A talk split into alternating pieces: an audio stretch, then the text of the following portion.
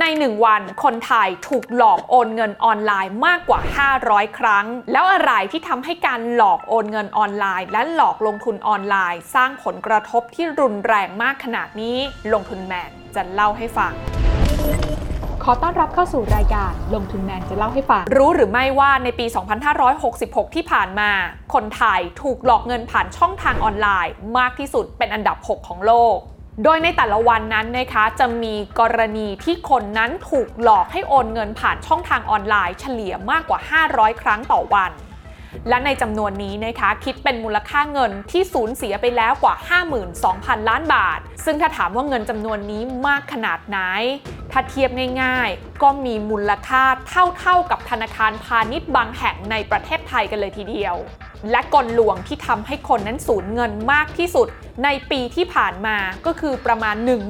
17,100 ล้านบาท นั่นก็คือการหลอกลงทุน ซึ่งอันดับสินทรัพย์ที่นำมาใช้ในการหลอกลงทุนมากที่สุด5อันดับแรก คือ 1. สกุลเงินดิจิตอล 2. อัตราแลกเปลี่ยน 3. ทองคำหรือเพชร 4. หุ้นต่างประเทศ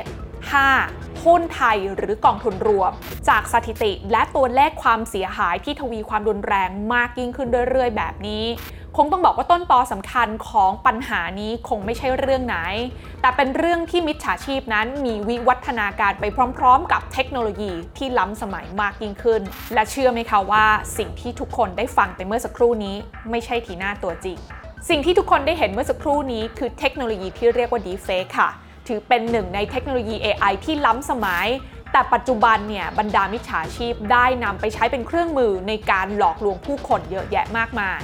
เทคโนโลยี Deepfake นี้นะคะคือการที่ AI นั้นสร้างทั้งตัวตน ที่เหมือนทั้งหน้าภาพและเสียงขึ้นมา จากการเรียนรู้แล้วก็ไปเก็บข้อมูลในโลกออนไลน์ค่ะ และเทคโนโลยีนี้ก็ไม่ใช่ภัยไกลตัวเราอีกต่อไปค่ะ เพราะตอนนี้มีเคสการหลอกลงทุนโดยใช้เทคโนโลยี Deepfake เกิดขึ้นจริงแล้วที่ประเทศออสเตรเลีย และก็ทำให้ผู้เสียหายในเคสนี้เคสเดียวสูญเงินไปแล้วกว่า 7 ล้านบาท From the $350 investment to be talked into actually losing all my superannuation. Deepfake นั้นนะคะต้องบอกว่าไม่ใช่เทคโนโลยีที่ล้ำสมัยที่สุดค่ะ แต่การเกิดขึ้นของเคสการหลอกลวงโดยเทคโนโลยีนี้ กลับกลายเป็นจุดเริ่มต้นของความวินาศที่เราจะเห็นมากขึ้น เพราะยิ่งเทคโนโลยีนั้นพัฒนาไปไกลมากขึ้นเท่าไหร่บรรดามิจฉาชีพก็จะหยิบนำเทคโนโลยีนั้นมาใช้เป็นเครื่องมือในการสร้างการหลอกลวงให้แยบยลมากยิ่งขึ้นเท่านั้น และถ้าเมื่อไหร่ที่เทคโนโลยีเหล่านี้ถูกใช้หลอกลวงอย่างแพร่หลายมากยิ่งขึ้น คุณลองคิดดูสิคะว่า การใช้ชีวิตของพวกเราในโลกใบนี้จะน่ากลัวมากขึ้นขนาดไหนโดยถ้าเรามองเรื่องนี้จากมุมของต้นทุนของบรรดามิจฉาชีพ จะพบว่าต้นทุนในการหลอกลวงนั้น นับวันมีแต่จะยิ่งลดลง ทั้งจากเรื่องของเทคโนโลยี ที่กลายมาเป็นเครื่องมือที่ทำให้บรรดามิจฉาชีพนั้น สามารถใช้แฝงตัวเข้ามาหลอกคนในวงกว้าง ได้ง่ายแล้วก็ราคาถูกในขณะเดียวกันเทคโนโลยีเหล่านี้ก็ยังช่วยบังหน้าบรรดามิจฉาชีพทั้งหลาย ให้เขาทำงานนี้ด้วยความเสี่ยงที่ต่ำลง เพราะว่าตามจับตัวคนเหล่านี้ได้ยากขึ้น และสิ่งเหล่านี้ก็ดูเหมือนจะสวนทางกับตัวเลขของผลตอบแทนที่บรรดามิจฉาชีพได้รับ จากการประสบความสำเร็จในการหลอกคนอื่น ให้สูญเสียเงินได้มหาศาลและที่สำคัญมากไปกว่านั้นก็คือ ความเสียหายเหล่านี้ตามกลับมาได้ยากมาก รู้หรือไม่คะว่าประเทศไทยนั้นมีคดีหลอกลงทุนผ่านช่องทางออนไลน์กว่า 20,000 คดีในปีที่ผ่านมา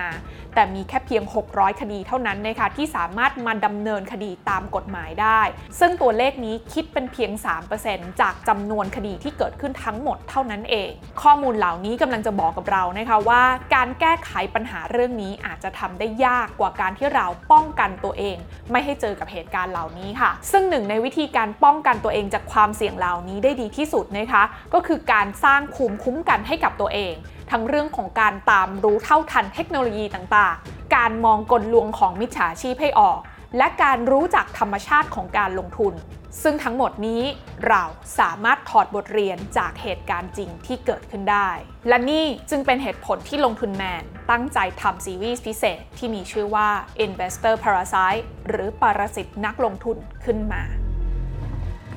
เพื่อพื่อมาติดตามประสบการณ์ตรงจากต้นแบบนักลงทุนตัวจริง ที่ถูกแอบอ้างชื่อ เพื่อนำไปหลอกลงทุนมานับครั้งไม่ถ้วน และติดตามเรื่องราวจากปากของผู้เสียหายที่ต้องเผชิญหน้ากับสถานการณ์จริง ทางดรนิเวศเหมวชิรวรากรต้นแบบนักลงทุนเน้นคุณค่าของประเทศไทย สวัสดีครับ ผมนิเวศเหมวชิระวรากรครับความที่เราอะชื่นชมกับอาจารย์มาหลอกเราทำให้เราแบบยอมที่จะต้องจ่ายสมัยก่อนฟิชชิ่ง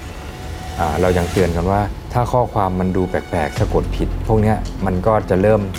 หายไปแล้วเริ่มเนียนขึ้น ตอนนี้กลายเป็นว่าเอาเทคโนโลยี AI เข้ามาทำดีเฟกอีก คิดว่าคงจะมาไม่ช้าก็เร็วคงจะเห็นเคสมากขึ้น เสียป๋องวัชระแก้วสว่าง นักลงทุนรายใหญ่สายเทคนิคอลพอทำเสร็จปุ๊บมันขึ้นพรวดมามันกำไรประมาณ20,000เหรียญบ้าง30,000เหรียญบ้างเราเห็นแล้วเราเราช็อกเลยครับมีครูพาเข้าไปทำไม่มีความเสี่ยง ลูกศิษย์ทำตามครูนะ เป็นขั้นตอนขั้นตอนไป จนจบการเทรดมันไม่มีใครมีเวลาหรอกครับ จะมีเวลาไปไปแนะนำได้ยังไง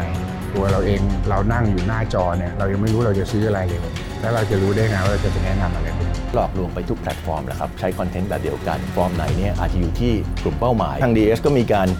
พูดคุยกับทาง Facebook TikTok Google Line แอดตอนนี้เราทราบปัญหาดีเลยครับ เพียงแต่ว่าจะต้องแก้ยังไง และเซียนหง สถาพรงามเรืองพงศ์ หรือเซียนหุ้นอัจฉริยะ คนอื่นน่ะกว่าเขาจะรวยอะเขาก็รวยมายากทำไมอยู่ดีๆ เขาจะต้องผมไม่รู้จักคุณเลยนะ เดี๋ยวผมจะช่วยให้คุณสบาย ไม่สมเหตุสมผลแล้วอะครับเพราะฉะนั้นการที่บอกว่าลงทุนไม่มีความเสี่ยง มันมันเป็นคำโกหกคำโตไอตัวเลขแบบเดือนละ 10%อะไรเงี้ยคือเข้าข่ายแบบเหมือนแบบเพ้อเพ้อฝันอะมันมันห่างไกลความจริงมากจนแบบเป็นไปไม่ได้ที่ขาชีพแบบนี้ต้นทุนน้อยมีความเสี่ยงน้อย ในขณะที่เวลาเขาโกงทีเขาได้เงินเยอะ ขนาดโลกความจริงยังโกงกันเละเทะ โลกเสมือนอะคือผมว่าคือยกกำลังการโกงไปเลยอะถ้ามีถามว่าเอ๊ะแล้วคนร้ายเอาเบอร์เรามาจากไหน ก็จะบอกว่าตอนเนี้ยเบอร์โทรศัพท์ข้อมูลส่วนบุคคลของเราเนี่ย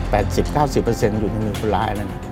ถามว่าจะไปถึงตัวใหญ่ได้ไหม ก็มีบางส่วนที่เข้าเข้าไปถึงแต่ว่าจำนวนน้อย มาร่วมติดตามกลลวงของเหล่าปรสิตที่มาแฝงตัวอยู่ในหมู่นักลงทุน